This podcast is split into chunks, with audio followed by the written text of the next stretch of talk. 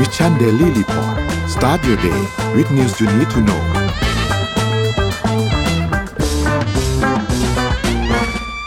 สวัสดีครับยินดีต้อนรับเข้าสู่ Mission Daily Report ประจำวันที่ 6 กันยายน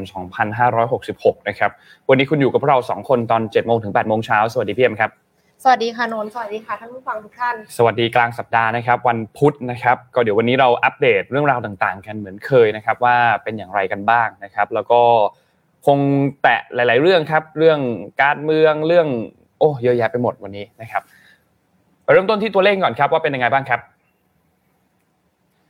อัปเดตตัวเลขล่าสุดครับตลาดหลักทรัพย์เซ็ตบ้านเราครับอยู่ที่ 1,547.86นะครับติดลบมา 0.05%นะครับก็ไม่ได้ขยับเยอะมากนะครับสำหรับตลาดทรัพย์บ้านเรานะครับ ถัดมาครับหุ้นต่างประเทศครับ เริ่มต้นที่ดาวโจนส์ครับดาวโจนส์อยู่ที่ 34,753 นะครับติดลบมา 0.24%นะครับ NASDAQ เนี่ยบวกตัวเดียวในกระดานนี้นะครับอยู่ที่ 14,038 นะครับ NYSE ครับอยู่ที่ 16,013 นะครับ FTSE 100 อยู่ที่ 7,437 นะครับแล้วก็ฮั่งเส็งนะครับอยู่ที่ 18,456 ติดลบเยอะกว่าเพื่อนครับประมาณ 2%นะครับถัดมาครับราคาน้ำมันดิบครับปรับตัวขึ้นอีกแล้วนะครับเบรนท์เนี่ยไปแตะ90 ดอลลาร์ต่อบาร์เรลแล้วนะครับอยู่ที่ 90.82 นะครับบวกขึ้นมาประมาณ 2%นะครับแล้วก็ WTI นะครับ West Texas นะครับอยู่ที่ 87.53 นะครับบวกขึ้นมา 2.31%นะครับต้องบอกว่าค่อนข้างเหนื่อยเลยครับช่วงนี้สำหรับราคาน้ำมันนะครับน่าจะมีการปรับตัวพุ่งสูงขึ้นอีกพอสมควรเลยล่ะในช่วงที่เหลือของปีนี้นะครับก็รอติดตามอัปเดตกันเรื่อยๆนะครับว่าจะมีมาตรการอะไรออกมาไหมสำหรับเรื่องของโอเปกนะครับเพราะว่าช่วงนี้ก็ มีหลายอย่างเมื่อวานที่ที่ชวนคุยเรื่องของมาตรการต่างๆของโอเปกทั้งฝั่งของซาอุเองทั้งฝั่งของรัสเซียเองนะครับถัดมาครับทองคำครับอยู่ที่ 1,927.52นะครับติดลบไป 0.78%นะครับแล้วก็สุดท้ายครับคริปโตครับบิตคอยเนี่ยลงไปประมาณ8%นะครับอยู่ที่ 25,700นะครับ อีเทเรียมครับอยู่ที่ 1,600 นะครับ แล้วก็ b บ n a n c e อยู่ที่ 214 นะครับโซลาร่าบวกขึ้นมาประมาณ 4.5%ครับ อยู่ที่ 20.27 นะครับ แล้วก็ Bitkub Coin อยู่ที่ 1.09 ติดลบมา 3 จุดเกือบเกือบ3.3%นะครับนี่เป็นอัปเดตในเรื่องของตัวเลขทั้งหมดครับพี่เอ็มพาไปดู Morning Talk หน่อยครับ วันนี้มีเรื่องอะไรครับ ค่ะ วันนี้จะมาชวนคุยเรื่อง ขี้เกียจออกกำลังกาย เริ่มต้นยังไงดี เอ็มเชื่อว่าหลาย ๆ คนก็มี New Year Resolution เมื่อหลายเดือนที่แล้วว่าอยากจะออกกำลังกาย สุขภาพแข็งแรงหุ่นดีขึ้นครับแต่ว่าการออกกำลังกายไม่ใช่เรื่องง่ายสิคะการออกกำลังกายเนี่ยหลายคนก็บอกว่าวันที่ดีที่สุดคือพรุ่งนี้ครับผมแต่พรุ่งนี้เนี่ยคือวันไหนคะใช่ครับพรุ่งนี้ของพรุ่งนี้ของพรุ่งนี้ไปเรื่อยๆนะครับก็ลองแชร์กันเข้ามาครับว่าใครที่อาจจะบางคนไม่ไม่เคยออกกำลังกายเลย แล้วตอนนี้ เริ่มมีรูทีนออกกำลังกายของตัวเองได้แล้วอะไรอย่างเงี้ยตอนเริ่มต้นเริ่มกันยังไงบ้างเริ่มก็จากหมอนข้างหรือเปล่าครับผมก็มาแชร์กันครับผมก็มาแชร์ให้เพื่อนๆในคอมเมนต์รู้กันครับเดี๋ยวช่วงท้ายๆรายการเราชวนคุยเรื่องนี้กัน จริงๆแล้ว content อันนี้เกิดจากโปรดิวเซอร์นะก่อนเข้ารายการโปรดิวเซอร์บอกว่าเพิ่งออกกำลังกายก็เลยแบบเริ่มออกกำลังกายขอเอา content นี้มาชวนคุยหน่อยนะครับโปรดิวเซอร์บอกอยากได้แรงบันดาลใจด้วยเหมือนกันอืมอะ เจ็ดโมงห้าสิบห้าสิบนิดๆมาคุยกันครับเรื่องนี้ครับพาไปอัปเดตเรื่องแรกกันก่อนครับพี่เอ็มพาไปก่อนดีไหมหรือนนท์ก่อนดี ได้ค่ะอ่าขอพาไปเรื่องของแฟชั่นสักนิดหนึ่งปกติแล้วเนี่ยแฟชั่นมันคือ fast fashion น่ะคนซื้อของแป๊บเดียว หมดเทรนด์เลิกใส่อืมกลายเป็นว่าทำให้โลกร้อนค่ะ บริษัทแฟชั่นก็เลยต้องเร่งรับมือกฎเหล็กของ EU ที่มีผลปี 68 ค่ะ มุ่งเป้าลดขยะเสื้อผ้าทั่วโลก บริษัทแฟชั่นและผู้ผลิตเสื้อผ้าในยุโรป อย่างเช่น Zara และ H&M กำลังเตรียมตัวรับมือกฎใหม่ของสหภาพยุโรปหรือ EU ว่าด้วยเรื่องการบริหารจัดการขยะที่เป็นเสื้อผ้าที่ไม่ใช้แล้วค่ะ ที่กำลังสร้างปัญหาขยะและส่งผลกระทบต่อสิ่งแวดล้อมทั่วโลก คาดว่าจะมีผลบังคับใช้ในปี 2568 ร่างกฎระเบียบใหม่ของสหภาพยุโรป เสนอว่าประเทศสมาชิกจะต้องแยกขยะสิ่งทอออกจากประเภทขยะอื่น ๆ ภายในเดือนมกราคมปี 2568 และยังเสนอกฎให้บริษัทผู้ผลิตเสื้อผ้า จ่ายเงินช่วยรับภาระค่าใช้จ่ายสำหรับงานเกี่ยวกับการแยกเสื้อผ้าที่ไม่ใช้แล้ว เพื่อนำกลับมาใช้ใหม่ และการนำวัสดุวัสดุไปรีไซเคิลด้วยค่ะรอยเตอร์รายงานว่ากฎที่ถูกเสนอในตอนนี้เนี่ยคือต้องการให้บริษัทเสื้อผ้าสำเร็จรูป จ่ายค่าธรรมเนียมกับ EU เป็นเงิน 0.12 ยูโร ต่อเสื้อผ้า 1 ชิ้นที่ขายได้ค่ะ หากว่าสินค้าเป็นวัตถุดิบที่ยากต่อการรีไซเคิลก็จะเสียมากกว่านั้นอีกค่ะ ต่อไปประเทศกลุ่ม EU จะมีสมาคมบริหารจัดการเสื้อผ้าในแต่ละประเทศ ซึ่งเป็นสิ่งที่เกิดแล้วในฝรั่งเศสและสเปนนะคะ ซึ่งขึ้นชื่อได้ว่าเป็นเมืองแห่งแฟชั่น ที่สเปนเนี่ยเกิดองค์กรสวไม่แสวงหากำไรสำหรับภารกิจนี้ที่ชื่อว่าโมดารีและองค์กรนี้ได้ รับความสนับสนุนทางการเงินบางส่วนจากบริษัท Inditex Inditex คืออะไร ฟังดูแล้วแบบไม่ค่อยเข้าใจ แต่จริงๆ แล้วคือบริษัทแม่ของเชนแฟชั่นชื่อดังอย่าง Zara ค่ะ โดยตั้งเป้าว่าภายใน 1 ปีนับจากนี้เนี่ยจะคัดแยกเสื้อผ้าที่ใช้แล้ว เพื่อการนำกลับมาใช้ใหม่ และเอาวัสดุไปรีไซเคิลให้ได้ 40,000 ตันต่อปี หรือคิดเป็น 2 เท่าของปริมาณที่ทำอยู่ในปัจจุบัน นอกจากนี้ Inditex ยังร่วมมือกับบริษัท H&M Mango และบริษัทแฟชั่นอื่น ๆ ตั้งองค์กรไม่แสวงหาผลกำไรมาทำหน้าที่บริหารจัดการขยะจากอุตสาหกรรมนี้ ข้อมูลจากรายงานของรัฐบาล EU ที่เปิดเผยในเดือนกรกฎาคมที่ผ่านมาระบุว่า แม้กระแสความพยายามที่จะลดปริมาณขยะจากเสื้อผ้าได้เริ่มเกิดขึ้นแล้ว แต่ทั่วทั้งยุโรปเนี่ยก็นิยมแฟชั่นกันมาก ๆ นะคะ มีขยะเสื้อผ้าอยู่ถึง 5.2 ล้านตัน และไม่ถึง 25%เลยที่ถูกนำไปรีไซเคิลนับว่าน้อยมากกลายเป็นว่าส่วนใหญ่เนี่ยคือใช้แล้วทิ้งเลย รัฐบาลฉบับขอขอโทษค่ะ รายงานฉบับนี้ยังเปิดเผยว่าเสื้อผ้าที่ใช้อยู่แล้วหลายตัน ได้ถูกส่งไปยังที่ทิ้งขยะซึ่งอยู่ในต่างประเทศที่ไหน อย่างเช่นทวีปแอฟริกา ก็อาจก่อให้เกิดมลพิษต่อสิ่งแวดล้อมได้ค่ะ คือเอ็มรู้สึกว่าด้วยความที่ climate change มันมันมาแล้วอะโลกมันเดือดจริง ๆ แล้วก็ตอนนี้ก็เป็นเทรนด์ ESG ด้วยเนาะดังนั้นถ้าใครที่มองหาธุรกิจใหม่อะค่ะ ธุรกิจการรีไซเคิลเสื้อผ้าก็เป็นเรื่องที่ดี จริงๆ เอ็มก็รู้จักสตาร์ทอัพอยู่สักสองสามที่ที่เขารับเสื้อผ้ามือสองแบบผ่านแพลตฟอร์ม ผ่านแอปพลิเคชัน แล้วเสร็จแล้วก็คือเอาไปขายขายเสร็จแล้วก็ให้เงินคืนกับคนที่คนที่ให้เสื้อผ้ามือสองไปหมายความว่า ไม่ได้รับซื้อเลยทันที แต่ว่ารับไปก่อนถ้าขายได้ถึงจะจ่ายตังค์คืนมีแบบนี้เหมือนกัน ซึ่งเอ็มก็รู้สึกว่าเฮ้ยจริง ๆ อะ เสื้อผ้าบางตัว มันยังไม่ได้ใส่เลยอ่าใช่ใช่บางคนคือซื้อมาแล้วแบบลองเสร็จ คือเหมือนกับตอนที่ซื้อในร้านอะ มาลองรอบหนึ่งพอกลับมาที่บ้านมาลองอีกรอบหนึ่งแล้วกลายเป็นไม่ถูกใจครับ หรือว่ามีหลายครั้งที่คือมันหมดเทรนด์แล้วอะก็คือใส่ไปไม่กี่ครั้ง อันเนี้ย เอ็มคิดว่ามันเป็น circular economy ที่ดี เพราะว่ามันจะได้ทำให้เสื้อผ้าได้ถูกใช้หลาย ๆ รอบหลายๆมืออะไรเงี้ยค่ะ ถ้าใครที่รู้จักร้านเหล่านี้ พิมพ์เมนต์มาบอกหน่อยนะคะ จะได้ไปติดตามบ้างครับจริงๆ พวกแบบอย่างอย่างอย่างเสื้อผ้ามือสองอะไรเงี้ยที่เขาคัดคัดมาแบบในสภาพที่มันดีมากๆ พวกร้านอย่างนี้ก็เยอะนะ แล้วมีทุกสไตล์นะบอกเลยว่ามีทุกสไตล์คุณแต่งตัวสไตล์ไหนมันจะมีร้านเสื้อผ้ามือสองที่ เป็นสไตล์แบบนั้นอะสำหรับคุณอะมีหมด แล้วนนก็ตามอยู่หลายร้านเหมือนกัน แล้วก็แบบคอยไปแบบว่าคอยเขาลงของใหม่ลงอะไรอย่างเงี้ย ของบางงานคนยังไม่เคยใส่เลยด้วยซ้ำอะมันไม่เคยไม่เคยใส่เลยเป็นของแบบว่าอาจจะหลุด QC มาแล้วมันมีตรงนั้นตรงนี้พังนิดนึงอะไรอย่างเงี้ยซึ่งมันไม่ได้ไม่ได้ส่งผลต่อภาพรวมมากมันเออสังเกตไม่เจอด้วยซ้ำยกเว้นแบบว่า ตั้งใจจับผิดจริง ๆ อะไรอย่างเงี้ยถึงจะเห็นอะไรเงี้ยก็ลองดูครับมีร้านพวกนี้เยอะพอสมควรเหมือนกัน ขอพาไปดู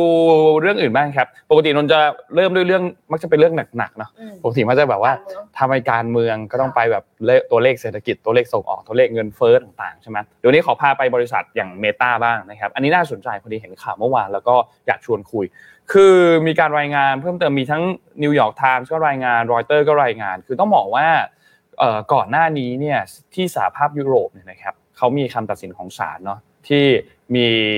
คือประเด็นอะมันเกี่ยวข้องกับเรื่องของการรวบรวมข้อมูลแหละว่าเอ้ยคุณรวบรวมข้อมูลที่มันเป็นข้อมูลส่วนตัวของ user ของผู้ใช้งานมากเกินไปหรือเปล่า แล้วมันแบบกระทบต่อ privacy ของ user ไหมอะไรเงี้ยทีนี้มันก็เลยมีโมเดลอันนึงที่เปิดตัวขึ้นมา ก็คือเป็นโมเดลที่ไม่มีโฆษณาทีนี้ ถ้าเลือกพูดถึงเรื่องของการไม่มีโฆษณาเนี่ยเราเรามักจะชินกับฝั่งของ YouTube มากกว่านะฝั่งของ YouTube มี YouTube Premium ใช่ไหมครับที่เราใช้เท่าไหร่ก็ไม่เจอโฆษณาเลยอะไรเงี้ยเนาะก็จ่ายเป็นรายเดือนเอาเดือนละเท่าไหร่ก็ว่าไป รู้สึกว่าของในไทยน่าจะ 200กว่าบาทอะไรเงี้ยถ้าเป็นแบบแพ็ค family อะไรเงี้ยใช้ได้5ถึง6คนในเป็น ID เนี่ยนะครับซึ่งก็เอาล่ะอันนั้นก็ดีดีอยู่ประมาณนึงเหมือนกันแล้วเขาก็เพิ่มฟังก์ชันนู่นนี่ให้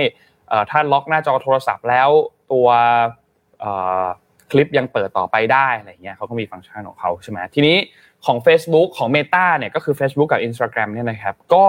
มีแนวโน้มที่อาจจะมีโมเดลที่เป็นแบบ subscription เหมือนกัน ก็คือเป็น IG กับ Facebook ในเวอร์ชั่นที่ไม่มีโฆษณาเลย แต่คุณต้องจ่ายเงินแทน ก็คือจ่ายเงิน sub เหมือน YouTube Premium นี่แหละนะครับและปัจจุบันตอนนี้ยังไม่ได้มี detail อะไรออกมามากมายว่ามันจะออกมาในรูปแบบไหนนะครับสำหรับตัว monthly subscription ของ Meta เนี่ยนะครับแต่ก็ น่าสนใจว่าอาจเรื่องนี้เนี่ยอาจจะทำให้ความกังวลก่อนหน้านี้ที่ไปเก็บข้อมูลลูกค้ามาเพื่อดึงข้อมูล user ต่างๆ มาเนี่ยเพื่อที่จะเอาไปใช้กับตัว Meta แอดของเขาเนาะการยิง ad เพราะว่ามันก็ต้องไปตรงกับความสนใจอะไรเงี้ยมันอาจจะอันนี้มันไม่มี ad แล้วไงมันก็อาจจะออกมาในอีกรูปแบบหนึ่งไหมอันนี้ก็เป็นอีกอันหนึ่งที่น่าสนใจนะครับเพราะต้องบอกว่าอย่างล่าสุดศาลสูงสุดของสหภาพยุโรปเนี่ยก็มีการป้องกันไม่ให้ Meta เนี่ย รวบรวมข้อมูลข้ามแพลตฟอร์ม เช่น Facebook Instagram WhatsApp เนี่ยไม่สามารถที่จะข้ามกันได้ ถ้าหากว่าไม่ได้รับการยินยอมจาก user นะครับแล้วก็มีตัวเลข ปรับที่ค่อนข้างสูงด้วย 390 ล้านยูโรเนี่ยนะครับจากการกำหนดให้ผู้ใช้เนี่ยยอมรับโฆษณาส่วนบุคคลเพื่อใช้ Facebook ซึ่งคำตัดสินอันนี้เนี่ยก็เป็นผลทั้งหมดครับของกฎระเบียบคุ้มครองข้อมูลส่วนบุคคลทั่วไปหรือว่า GDPR เนี่ยนะครับซึ่งก็เป็นกฎหมายคุ้มครองข้อมูลสำคัญที่สหภาพยุโรปเขาใช้กันมาตั้งแต่ปี 2018 แล้วนะครับเพราะฉะนั้นอันนี้ก็เลยเป็นอีกอันหนึ่งที่น่าสนใจครับว่า จะเป็นอย่างไรต่อสำหรับก้าวต่อไปของ Meta ในรูปแบบของ subscription ว่าจะมีออกมาจริงๆไหม แล้วจะมาในรูปแบบที่มันไม่มีโฆษณาไหมนะครับว่าอันนี้ก็เป็นอีกอันหนึ่งที่น่าติดตามเหมือนกันว่าว่าวันจะเป็นรูปแบบไหนนะครับแล้วก็ต้องบอกว่าในแง่ของรายได้เนี่ยถ้าคือเขาคงไม่ได้ทำทั้งโลกเนาะเขาคงไปทำในจุดที่กฎหมายมันห้ามเขาซึ่งก็ในที่นี้ก็คือสหภาพยุโรปใช่ไหมครับสหภาพยุโรปเนี่ยเป็นท่านท่านนับ ถ้านับรายได้เอานับกำไรเลยแล้วกันหลักๆของ Meta เนี่ยเป็นรองอยู่อันดับ 2 รองจากอเมริกาเหนือนะครับซึ่งก็คิดเป็นตัวเลขเยอะเหมือนกันนะครับมูลค่าเนี่ยหนึ่งจุดประมาณ1นึ่งแสนหนึ่งหมื่นเจ็ดพันล้านดอลลาร์สหรัฐ อันนี้เป็นตัวเลขในปี 2022 นะครับ เพราะฉะนั้นก็น่าสนใจครับว่าหลังจากนี้ คือมันน่าสนใจ 2 มุม มุมหนึ่งก็คือเขาจะเอามาปรับใช้ในสหภาพยุโรปไหม ในอีกมุมหนึ่งก็คือกฎหมายในโซนอื่น ๆ ของโลกอะ อันนี้มันเป็นที่ยุโรปใช่ไหมแล้วถ้ามันเป็นฝั่งอเมริกา เป็นฝั่งเอเชีย เป็นฝั่งอื่นๆนะมันจะมีการบังคับใช้กฎหมายแบบนี้มากขึ้นหรือเปล่าในอนาคตเนาะ ถ้าเป็นแบบนั้นเนี่ยมันก็จะเป็นโมเดลที่เหมือน Facebook ก็จะได้ทดลองที่ยุโรปก่อนนะว่ามัน work ไหมและเขาสามารถสร้างรายได้ได้คุ้มไหมเมื่อเทียบกับแบบเดิมอะไรเงี้ยอ่าใช่ใช่ใช่อันนี้ก็น่าสนใจครับรอติดตามดูครับ คือจริง ๆ อันนี้น่าสนใจกว่าติ๊กถูกสีฟ้านนได้ลองใช้ติ๊กถูกสีฟ้าไหมนนคือนนรู้สึกว่ามันไม่คุ้มสำหรับนนนะสำหรับนนเคยเคยเคยเคยเคยคือรู้สึกว่ามันไม่คุ้มสำหรับนนว่าแบบว่าฉันจะเอาทิกตุกสีฟ้า ไปทำไมนะ ใครจะมาปลอมตัวเป็นชั้นอะไรเขาบอกว่าโพสแล้วคนอื่นจะเห็นเห็นมากขึ้นอ่าโอเคคือนนก็ส่วนตัวก็ไม่ได้เป็นคนโพสอยู่แล้วด้วยไงแล้วเธอจะซื้อทำไม ก็เลยแบบว่าไม่เลยก็เลยแบบไม่ไม่ไม่จำเป็นที่ต้องใช้อันนี้อะไรเงี้ยสุดท้ายก็เลยแบบไม่ได้ไม่ไม่ได้ไปต่อกับมันเห็นหลายคนที่บอกว่าใช้ไปแค่เดือนเดียวอะค่ะแล้วเสร็จเราก็ยกเลิก เพราะว่ารู้สึกว่าสิ้นเปลืองไม่รู้ว่าจะใช้ไปทำไม แต่เอ็มคิดว่าอันเนี้ยถ้าสมมติว่าเป็นกรณีที่จ่ายตังเราไม่ต้องดูแอดอะ น่าจะมีคนใช้เยอะ น่าสนใจนะ อันเนี้ยจริง คือโนว่ามันสองมุมเหมือนกันนะ บางคนก็ชอบโดนยิงแอดนะ เพราะบางบาง แต่ต้องเป็นแอดที่ตัวเองอยากได้ ใช่ใช่ใช่ใช่ใช่ เพราะว่ารู้สึกว่าเออ ก็มีมีความแบบอยากได้ อยากได้อันนั้นอยากได้อันนี้แล้วให้คนแบบว่าเหมือนจับความสนใจที่เราเคลื่อนไหวในโซเชียลมีเดียได้แล้วก็ยิงแอดอันนั้นมาเนี่ยแต่บางคนเขาก็รู้สึกว่าเฮ้ยอย่ายุ่งได้ไหมเดี๋ยวอยากซื้ออะไรเดี๋ยวไปซื้อเองอะไรเงี้ยเออน่าสนใจครับ ค่ะพาไปที่ฝั่งญี่ปุ่นบ้างค่ะ ญี่ปุ่นเนี่ยก่อนหน้านี้มีปัญหาเรื่องที่จีนเขาแบนภาคประมงใช่ไหมเพราะว่าเพราะว่ามีการปล่อยน้ำกัมมันตรังสีลงไปในทะเลอะค่ะ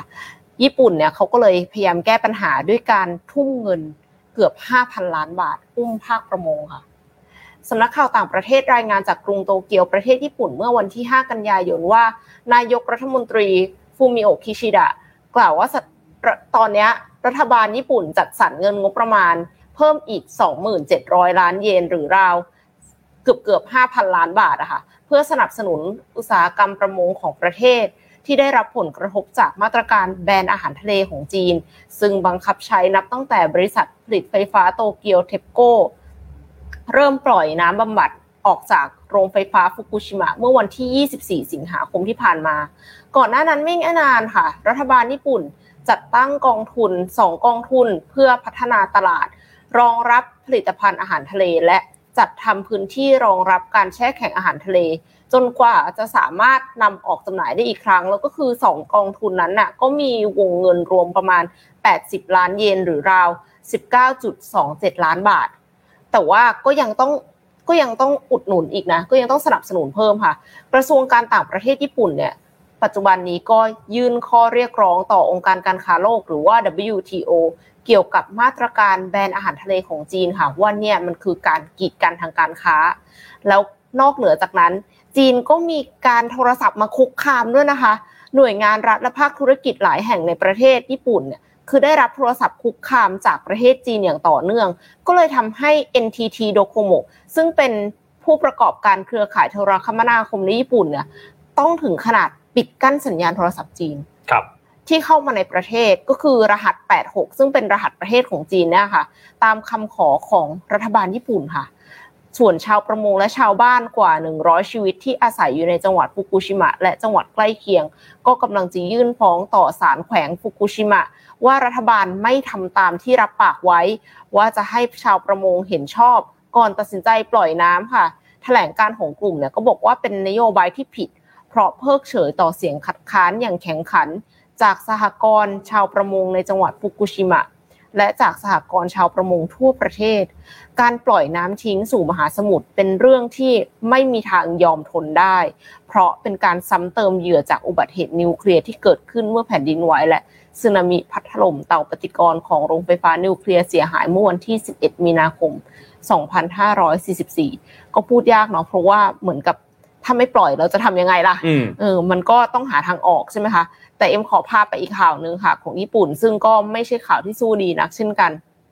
เป็นเรื่องการใช้จ่ายภาคครัวเรือนของญี่ปุ่นค่ะ ที่รวงมากที่สุดในรอบ 2.5 ปี เพราะว่าของแพงค่ะ อันนี้มาจากรอยเตอร์สนะคะรอยเตอร์สรายงานว่า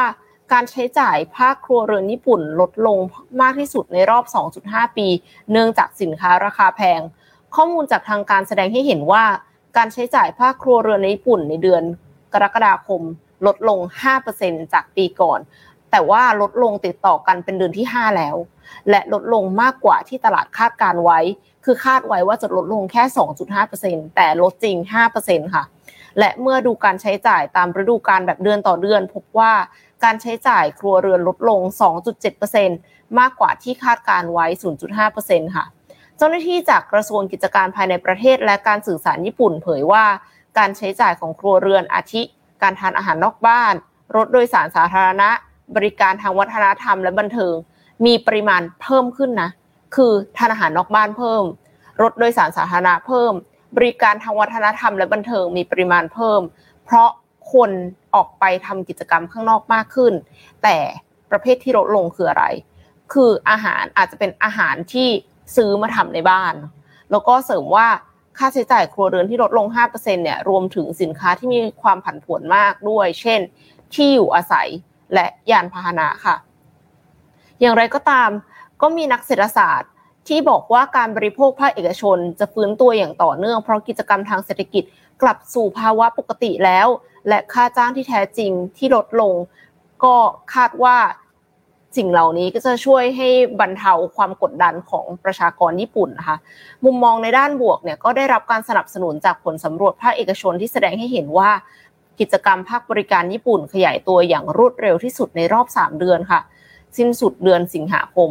เนื่องจากได้รับแรงหนุนจากการบริโภคที่แข็งแกร่งเพราะการท่องเที่ยว คือหมายถึงว่า บริโภคที่แข็งแกร่งเนี่ยไม่ได้มาจากคนในประเทศครับแต่ว่าการท่องเที่ยวฟื้นตัวแค่คนไทยก็ปาเข้าไปเท่าไหร่แล้วไม่แน่ใจเหมือนกัน ประเทศยอดฮิตนะคะ อืม เออก็นะฮะคือไอ้เรื่องเรื่องการปล่อยน้ำของญี่ปุ่น เนี่ย มันตอนแรกนนท์คิดว่าจะจะไม่ได้สร้างผลกระทบเยอะขนาดนั้นนะอืมคือคือโอเคละมันก็เป็นเรื่องใหญ่ใช่ไหมครับ แต่ว่า ในมุมของเราเรารู้สึกว่ามาตรฐานของญี่ปุ่นเขาจะค่อนข้างสูงอะอ่าเออเขาจะไม่ได้ไม่ใช่ไม่ได้เป็นมาตรฐานที่แบบต่ำๆอะไรเงี้ย ก็เลยมองว่าแบบ เอ๊ะมันไม่น่าจะส่งผลกระทบอะไรมากขนาดนั้น แต่ทีนี้พอมาถึงเวลาจริงมันก็สร้างผลกระทบขึ้นมาพอสมควรเลยล่ะนะครับพาไปดูต่อข่าวต่อไปครับ ขอพาไปที่ข่าวการเมืองบ้านเราบ้างนะครับ เมื่อวานนี้เนี่ย ก็เป็นวันที่ทางด้านของนายกรัฐมนตรีนะครับเศรษฐาทวีสินนะครับนายเศรษฐาทวีสินเนี่ยก็ได้มีการนำคอรมอเนี่ยเข้าเฝ้าถวายสัตย์ปฏิญาณก่อนรับหน้าที่ที่พระที่นั่งอัมพรสถานพระราชวังดุสิตนะครับก็มีการถ่ายรูปหมู่รวมกันที่หน้าตึกไทยคู่ฟ้าทำเนียบรัฐบาลนะครับบรรยากาศก็ดูชื่นมื่นนะครับแล้วก็มีการกล่าวสปีชคร่าวๆเหมือนกันนะครับพูดถึงเรื่องของแนวทางต่างๆ ของรัฐบาลรัฐบาลนี้เป็นรัฐบาลของประชาชนคอรมอก็มาเป็น เหมือนตัวแทนของพี่น้องประชาชนนะครับมีความตั้งใจที่จะแก้ไขปัญหาต่างๆ เราจะทำงานอย่างลืมความเหน็ดเหนื่อยทุกวันทุกนาที เอาความต้องการของพี่น้องประชาชนเป็นที่ตั้งนะครับ แล้วก็ประกาศว่าวันที่ 8 วันที่9เนี่ยก็จะมีการลงพื้นที่ต่างจังหวัดนะครับ ทั้งขอนแก่นอุดรธานีหนองคายนะครับ เพื่อพูดคุยกับพี่น้องประชาชนถึงปัญหาต่างๆ ที่เจอนะครับ แล้วก็ย้ำว่ารัฐบาลนี้เนี่ยไม่มีเวลาฮันนีมูนเริ่มงานทันทีนะครับ ซึ่ง เมื่อวานนี้จริง ๆ แล้วเนี่ยมีการให้สัมภาษณ์ของทางด้านรัฐมนตรีกระทรวงต่างๆเนี่ยค่อนข้างเยอะนะครับ ก็มีทั้งเรื่องของการคุณอนุทินพูดถึงเรื่องของกระทรวงมหาดไทยว่ามีงานอะไรบ้าง แล้วก็พร้อมสั่งรัฐมนตรีในพรรคให้ช่วยงานนายกรัฐมนตรีทันทีนะครับรัฐมนตรี DES ก็คือคุณประเสริฐจันทรรวงทองเนี่ยก็มีการพูดถึงเรื่องของการเร่งแก้ไขปัญหาแก๊งคอลเซนเตอร์ fake news พนันออนไลน์ต่างๆนะครับแล้วก็หมอชลน่านเองก็มีการ พูดถึงในเรื่องของเกี่ยวกับสาธารณสุขต่างๆ คือรัฐมนตรีทุกคนที่ได้ได้สัมภาษณ์กับสื่อเนี่ยก็มีการพูดถึงประเด็นต่างๆ ในเขาเรียกว่าในเกี่ยวข้องเกี่ยวข้องกับกระทรวงของตัวเองเนาะคุณสุทินเองก็มีการพูดถึงบอกว่าภายในหนึ่งสัปดาห์นี้แหละ ก็จะมีการจัดทีมที่ปรึกษาของกลาโหมนะครับ หลังจากก่อนหน้านี้เราเห็นภาพเนาะที่เป็นคุณเศรษฐาหมอชลนาคุณเศรษฐาคุณสุทินแล้วก็ผู้นำเหล่าทัพต่างๆเนี่ยนะครับ มีการไปนัดกินข้าวกันเนาะ ก็มีการพูดถึงเรื่องของนโยบายต่างๆ ที่ลดการเกณฑ์ทหาร แล้วก็เพิ่มเรื่องของสมัครใจ อาจจะมีเพิ่มเรื่องของ benefit ต่างๆสำหรับคนที่สมัครใจมาเป็นทหารอะไรเงี้ยให้มี benefit ต่างๆ เพื่อจูงใจเพิ่มเติมมากขึ้น หรือแม้แต่เรื่องของ การจัดซื้อเครื่องบิน การจัดซื้ออุปกรณ์ที่เป็นอุปกรณ์รบต่างๆเนี่ยนะครับ ก็มีการตอบคำถามในเรื่องประเด็นอันนี้เหมือนกันนะครับ ทางด้านก็ทางทางคุณสุทินเองก็มีการพูดถึงเรื่องนี้แหละว่า เดี๋ยวก็ต้องมีการจัดลำดับต่างๆ ในการที่จะเข้าไปเยี่ยมทุกเหล่าทัพเข้าไปพูดคุย เข้าไปดูปัญหาต่างๆ ทั้งตามชานตามแนวชายแดน ทั้งชายแดนภาคใต้ต่างๆเนี่ยนะครับคุณพีรพันธ์ที่เป็นรัฐมนตรีว่าการกระทรวงพลังงานเนี่ยก็ มีการพูดถึงแผนการปรับลดราคาพลังงานนะครับบอกว่าเบื้องต้นโครงสร้างราคาเนี่ยมีทั้งส่วนที่อยู่ในการควบคุมและนอกเหนือการควบคุมนะครับซึ่งไอ้ส่วนที่นอกการควบคุมเนี่ยไปปรับลดตรงนั้นไม่ได้ แต่ส่วนที่ปรับลดได้เนี่ยเชื่อว่าจะลดราคาพลังงานอย่างแน่นอนนะครับเพียงแต่รัฐก็ต้องยอมเสียสละในส่วนที่เดิมเคยได้เนี่ยออกไปนะครับก็จะมีการพูดคุยนะครับเพราะฉะนั้นก็ อยากให้รอการติดตามการแถลงนโยบายนะครับซึ่งก็น่าจะเกิดขึ้นในวันที่ 11 กันยายนนะครับซึ่งคาดว่าน่าจะไม่มีปัญหาอะไรนะครับอันนี้เป็นสิ่งที่คอรบชุดหลักเนี่ยพูดถึงนะครับแล้วก็บอกว่านโยบายหลักๆเนี่ยของอย่างพรรคพลังประชารัฐของคุณพิรพันธ์เนี่ยนะครับก็บอกว่าตรงกันกับนโยบายของนายกรัฐมนตรีนะครับก็น่าจะทำให้ทุกอย่างเป็นไปในแนวทางเดียวกันไปได้ด้วยดีได้นะครับทีนี้ ก็มีอีกเรื่องหนึ่งก็คือเรื่องของตัวดิจิทัลวอลเล็ตเนาะนโยบายนี้ค่อนข้างจะเป็นที่พูดถึงค่อนข้างเยอะเนาะหนึ่งหมื่นใช่ไหมใช่หนึ่งหมื่นบาทนะครับก็บอกเมื่อวานนี้ที่พรรคเพื่อไทยเนี่ยนะครับนายกรัฐมนตรีก็มีการพูดถึงว่าเรื่องของตัวนโยบายหนึ่งหมื่นบาทเนี่ยก็ตั้งตั้งเป้าว่าคือแน่นอนสังคม เคยได้ยินเรื่องนี้ในช่วงเวลาหาเสียงใช่ไหมครับเพราะฉะนั้นก็เลยมีการคาดหวังกับนโยบายนี้ เรื่องนี้เอาไว้ค่อนข้างสูงนะครับ ช่วงก่อนจะตั้งรัฐบาลได้ก็กินระยะเวลามานานเนาะสองสาเดือนใช่ไหมครับ แล้วเรื่องของนโยบายตัวดิจิทัลวอลเล็ตเนี่ยคุณเศรษฐาก็ประกาศบอกว่าจะเริ่มใช้เนี่ยให้ได้ภายในวันที่ 1 กุมภาปีหน้า 2567 นะครับ ซึ่งถ้านับจากตอนนี้ตอนนี้เดือน 9 คร่าวๆ ก็มีเวลาประมาณเอากลมๆ ก็เกือบกับครึ่งปีนะครับห้าสี่ห้าหกเดือนประมาณนี้นะครับ ก็น่าจะได้มีเห็นนโยบายตัวนี้กัน เรื่องของนโยบายดิจิตอลหนึ่งหมื่นบาทดิจิตอลวอลเล็ตณปัจจุบันตอนนี้ยังไม่มีเลยนะ หมายถึงว่ายังถ้าถ้าคุณเห็นไอเรื่องนโยบายดิจิตอลวอลเล็ตอันนี้แล้วมีแอปมีอะไรให้โหลดของปลอมแน่นอนมิจฉาชีพแน่นอนนะต้องระวังนะคะต้องต้องระวังนะครับช่วงนี้ก็ก็ก็มีบ้างเหมือนกันนนลองพยายามแบบแกล้ง search อะไรเงี้ยก็ก็เจอเหมือนกันนะครับเพราะฉะนั้นก็ระมัดระวังพวกแอปพลิเคชันเหล่านี้ด้วยเพราะว่านโยบายจากฝั่งของภาครัฐจากฝั่งของพรรคเพื่อไทยเนี่ยยังไม่ออกมาจะได้เห็นกันก็คือในช่วงนั่นแหละนะครับใน กุมภาพันธ์ปีหน้านะครับส่วนเรื่องของดิจิทัลวอลเล็ตเนี่ยตามเงื่อนไขของคนที่ได้รับแล้วเนี่ยก็คือคนไทยที่อายุ 16 ปีขึ้นไปนะครับแล้วก็มีบัตรประชาชนของคนไทยนะครับซึ่งจำนวนเนี่ยน่าจะอยู่ที่ประมาณ 50 ล้านคนนะครับก็ใช้งบเท่าไหร่ก็เอา 50 ล้านคูณ1 0,000 เข้าไปนะครับแล้วก็ผู้ที่ได้รับสวัสดิการเนี่ยก็ทุกคนนะผู้พิการคนชราต่างๆ ก็ได้รับเต็มจำนวนนะครับไม่ได้มีการหักลดอะไรนะครับส่วนช่องทางการลงทะเบียนจะเป็นแบบไหนเนี่ยเดี๋ยวรอติดตามกันอีกทีหนึ่ง นะครับก็น่าจะเป็นแอป หรือเป็นอะไรหรือเปล่าเดี๋ยวนี้รออีกทีหนึ่งยังไม่ยังไม่ทราบเหมือนกันนะครับก็หวังว่าจะไม่ต้องลงทะเบียนแล้วก็แล้วก็หวังว่าคนที่ไม่มีสมาร์ทโฟน หรือไม่มีแอป ก็สามารถที่จะใช้ได้นะครับแล้วก็เงื่อนไขต่างๆเนี่ยจากที่เราเห็นในการหาเสียงก็คือเรื่องของการใช้จ่ายในรัศมี 4 กิโลเมตรเนาะซึ่ง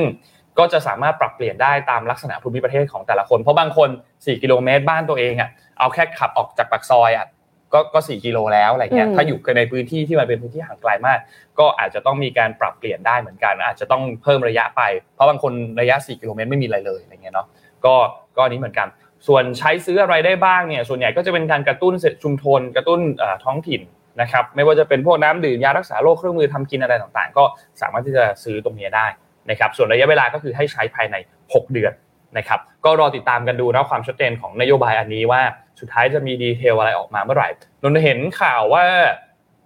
จะมีการไปพูดคุยกับทางด้านของทีมทีมงานอะจะพูดคุยกับทางด้านของนายนายอาร์มที่เป็นเป็นเป็น content creator ด้าน tech เนาะก็มีน่าจะในอนาคตอาจจะมีการเห็นการพูดคุยเรื่องของ ดิจิตอลหนึ่งหมื่นบาทเนี่ยมากขึ้นนะครับว่าเบื้องหลังการทำงานของมันเนี่ยทำงานยังไงอะไรเงี้ยเนาะก็อันนั้นก็จะได้ดูในอีกมุมหนึ่งนะครับก็น่าจะประมาณนี้ครับสำหรับช่วงของคอรมอชุดใหม่เนาะรอติดตามกันดูครับว่าจะเป็นยังไงครับ ค่ะ ก็อย่าเพิ่งอย่าเพิ่งไปหลงเชื่อมิจฉาชีพนะคะ ไม่ใช่ไป search ตอนนี้แล้วเจออะไรแล้วไปดาวน์โหลดกดลิงก์ตามนั้นถูกต้องครับรอก่อนครับ กุมภาปีหน้าครับใจเย็นครับอะกุมภาปีหน้าค่ะ โอเค เราจับตาตอนกุมภาปีหน้าอีกทีหนึ่งนะคะอย่าเพิ่งไปกดลิงก์อะไร เอ็มขอพามาที่ข่าว MedTech สักนิดนึงค่ะยาหยอดตาจากสายสะดือทารกเนี่ยจะเป็นวิธีใหม่ในการป้องกันไม่ให้ตาบอดจากกระจกตาอักเสบติดเชื้อหรือไม่ อันนี้ต้องมาติดตามกันนะคะ เพราะว่านักวิจัยจากฝรั่งเศสเนี่ยเขาประกาศว่าเขาสามารถพัฒนายาหยอดตาชนิดนี้ได้ค่ะ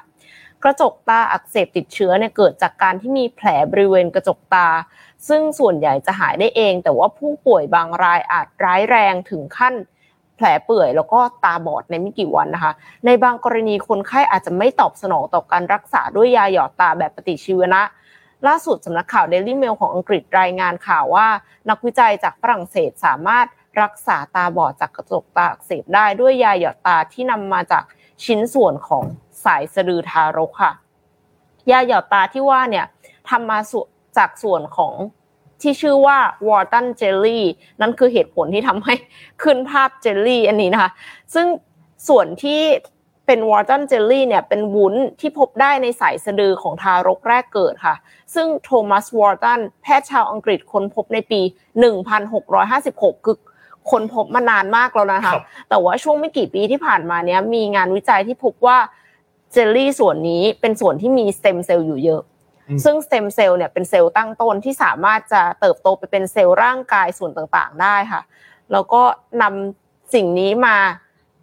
ฆ่าเชื้อนำ Wharton Jelly มาฆ่าเชื้อ แล้วก็นำไปทำเป็นยาหยอดตาด้วยวิธีการสกัดแห้งแบบแช่แข็ง freeze freeze dried หลังจากนั้นเนี่ยก็นำยาหยอดตาไปทดสอบในผู้ป่วยที่มีอาการกระจกตาอักเสบจำนวน 15 คน จาก 6 โรงพยาบาลในฝรั่งเศสวันละ 5 ครั้ง เป็นระยะเวลาต่อเนื่อง 40 วัน แน่นอนค่ะว่าได้ผลดีไม่อย่างนั้นก็คงไม่มีข่าวนี้ออกมานะคะ พบว่าการใช้ยาหยอดตาจากเยลลี่ที่พบในสายสะดือทารก ไม่ทำให้เกิดอาการติดเชื้อแทรกซ้อน และไม่ทำให้การมองเห็นย่ำแย่ลงในเบื้องต้นค่ะ แต่ว่าก็ยังมีความเห็นต่าง เพราะว่าทดสอบ 15 คนเองอะ15 คนเองมันน้อยเกินไปหรือเปล่า ก็มีความเห็นต่างจากจักษุแพทย์ของโรงพยาบาลจักษุมัวร์ฟิลด์ในลอนดอน ซึ่งแสดงความคิดเห็นว่า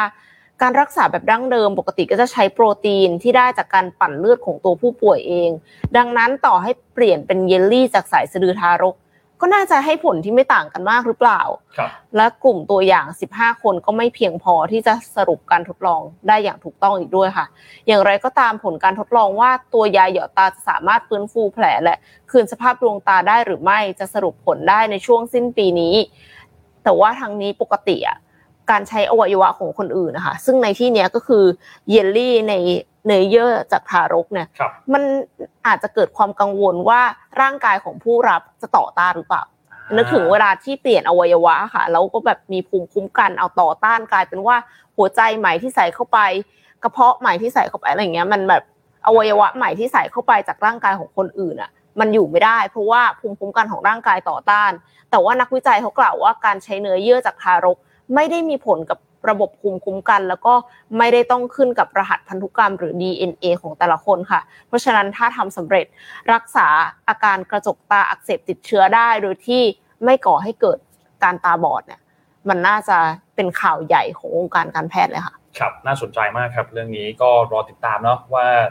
คือ สเกลคงต้องใหญ่ขึ้นแหละนะอืมเพราะตอนนี้ยังค่อนข้างน้อยสิบห้าคนก็ยังน้อยไปค่ะใช่ใช่ค่อนข้างน้อยอยู่แต่ว่าถือว่าเป็นนิมิตหมายที่ดีคืออย่างน้อยที่สุดเนี่ยก็มีการเริ่มแล้ว เป็นก้าวที่น่าสนใจครับพาไปดูต่อเรื่องถัดมาครับที่การประชุมสุดยอดอาเซียนครั้งที่ 43 นะครับที่ไปจัดที่กรุงจาการ์ตาประเทศอินโดนีเซียนะครับซึ่งรอบนี้เนี่ยเอ่อทางด้านนายกรัฐมนตรีใหม่ของเราเนี่ยไม่ได้เดินทางไปด้วยนะครับเพราะว่าหลังจากที่ครมชุดใหม่เพิ่งได้รับการโปรดเกล้าเข้ารับตำแหน่งเนาะแล้วก็มี